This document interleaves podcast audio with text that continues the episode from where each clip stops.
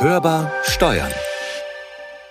Wir kommen zu Tagesordnungspunkt zwei, Hinweisgeberschutzgesetz. Hierzu liegen uns Wortmeldungen vor. Zunächst der Staatsminister Eisenreich, Bayern. Hörbar steuern, der DATEV-Podcast. Mit Konstanze Elter und Carsten Fleckenstein. Wir reden einfach drüber.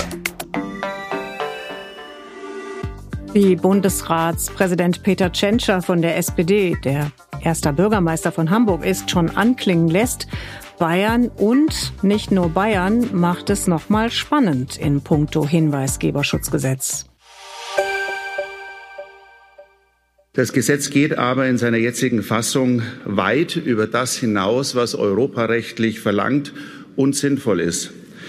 Es führt in wirtschaftlich ohnehin schwierigen Zeiten zu hohen Kosten und zusätzlicher Bürokratie, gerade für kleinere und mittlere Unternehmen. Ein ausgewogener Hinweisgeberschutz sieht anders aus. Bayern wird dem Gesetz daher in seiner jetzigen Form nicht zustimmen. Soweit der bayerische Justizminister Georg Eisenreich. Tja, das war wohl nix mit dem Hinweisgeberschutzgesetz, zumindest vorerst nicht und womöglich auch nicht in der Form, wie wir es euch in der Folge hundertvierundzwanzig vorgestellt haben. Weil das Interview dazu aber trotzdem interessant ist, stellen wir euch den Link nochmal in die Shownotes, dann könnt ihr da auch nochmal reinhören. Und nochmal zurück zur Form. Wir hatten ja in der Folge hundertvierundzwanzig vermutet, dass die Abstimmung im Bundesrat nur noch eine Formsache sei. Tja, wie man sich täuschen kann. Hörbar aktuell. Vergangenen Freitag, also am zehnten Februar, hat der Bundestagsbeschluss zum Schutz von sogenannten Whistleblowern eben nicht die erforderliche Mehrheit im Bundesrat erhalten. Mehrere Bundesländer mit Regierungsbeteiligung der Union waren dagegen und das Gesetz kann daher nicht in Kraft treten.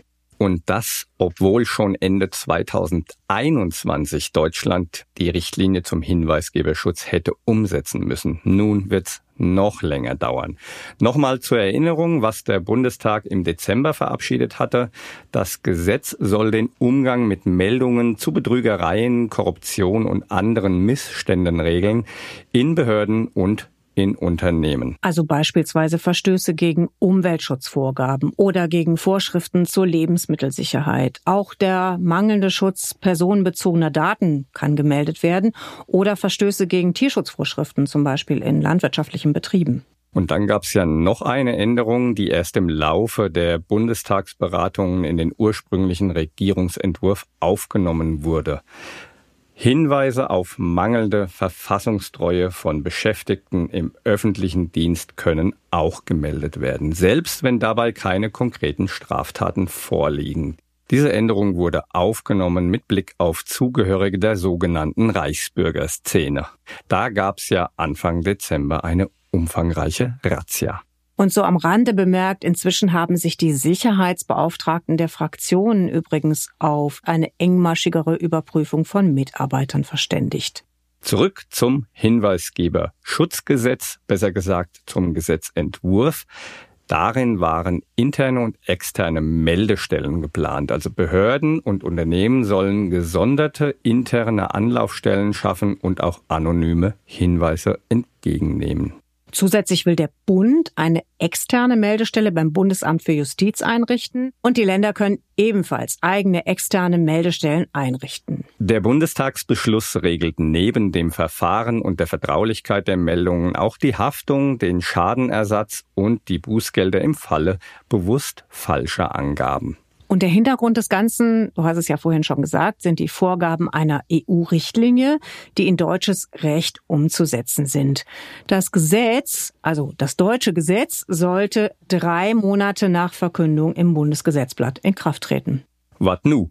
Ja, genau. Also ein Vermittlungsverfahren ist möglich. Bundesregierung und Bundestag haben jetzt die Möglichkeit, den Vermittlungsausschuss anzurufen, um mit den Ländern über einen Kompromiss zu beraten. Und statt sofort bzw. statt vergangene Woche könnte eine neuerliche Abstimmung im Bundesrat dann Monate auf sich warten lassen und so auch das Inkrafttreten des Gesetzes deutlich verzögern.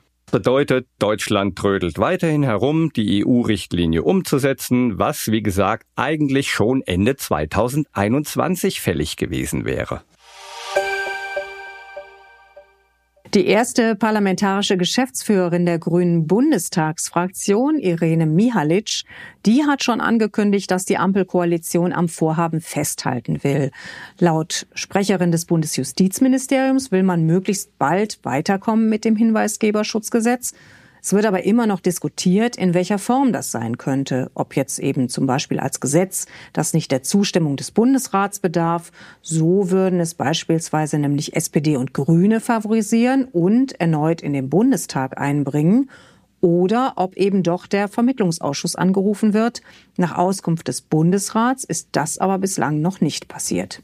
Sicher ist, das kann jetzt wohl noch etwas dauern mit dem Hinweisgeberschutz. Aber wir halten euch auf dem Laufenden. Das war Hörbar Steuern, der DATEV-Podcast. Ein kleines, aktuelles Update.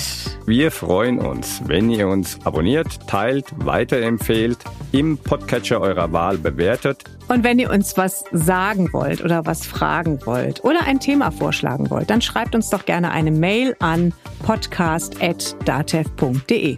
Ein Thema könnt ihr uns natürlich auch telefonisch mitteilen unter der Telefonnummer null acht null null null acht zwei sechs sieben acht zwei. Mein Name ist Konstanze Elter. Mein Name ist Carsten Fleckenstein. Wir wünschen euch eine gute Zeit. Bleibt optimistisch. Und hört wieder rein.